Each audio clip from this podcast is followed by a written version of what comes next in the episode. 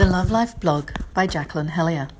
We judge normal sex based on our own experiences.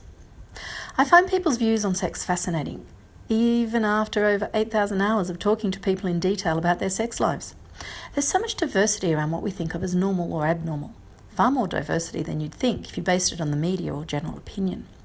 I could go on and on about the range of opinions people have about what normal is.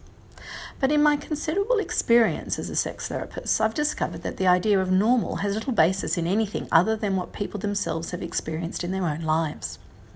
Interestingly, whether they think that their own experience is normal or abnormal seems to be based more on their level of self-esteem than anything else.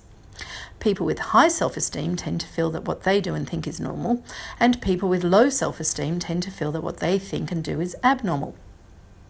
For example, I've had a client who ended a significant relationship because he felt he couldn't last long enough to satisfy his partner, even though she disagreed. This was because his experience of women was that they wanted lots of intense sex. In contrast, I've had another client who was ashamed of his sexuality because his experience of women was that they didn't like sex and found his desire abhorrent. These two examples show completely opposite experiences in life, leading to completely different views of what is normal, and their own normality or otherwise. I've had plenty of middle-aged female clients who declare that it's normal for them to no longer be interested in sex, and just as many who see their forties, fifties or sixties as time to discover themselves and come into the fullness of their sexuality. And this seems to depend far more on the conversations they have with their female friends than anything else. I'll have one couple come in with, say, the man declaring it's normal for him to want sex all the time because that's what men are like. Then the next couple come in and the man's declaring he's normal because he works so hard, he's tired, and of course he's not up for it as much as her. I'll have one couple come in saying that of course they don't have sex much, they've been married for thirty years, so naturally they've lost interest. Then the next couple come in saying they have sex four times a week because they've been married for thirty years and now they've got the time and space to have sex that often. I'll have a slim woman come in saying she no longer enjoys sex because she's self-conscious about her post-pregnancy tummy, and then a size twenty-four woman will come in to discuss how to manage the complexity of her multiple partners.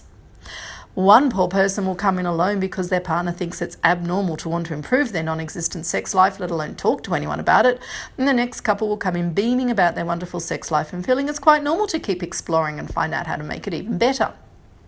I have young men coming in wondering what's wrong with them because they like sensual lovemaking more than hard shagging. Women thinking there's something wrong with them because they don't organ- orgasm during intercourse. Men feeling inadequate because they can't last as long as porn stars supposedly do.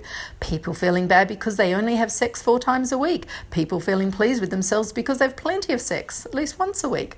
Couples where the man is holding back so as not to impose and his partner wishing he would ravish her. Couples where the man thinks there's something wrong with his partner because she doesn't like his intense, passionate approach. People who think sex is only doing it like porn stars. People who think sex is only under the covers with the lights out. People who think sex is only tender and spiritual. People who think X is normal and Y is perverted. People who think Y is normal and X is perverted. People who think sex isn't important. People who think it is. Phew, but you get the picture. I kid you not, the diversity is huge and the contradictions are constant. In one day, I'll see a complete spectrum of experiences and a huge range of interpretations of what that means. And it's all based on what the individuals think is normal or abnormal. So what is normal? It's all normal.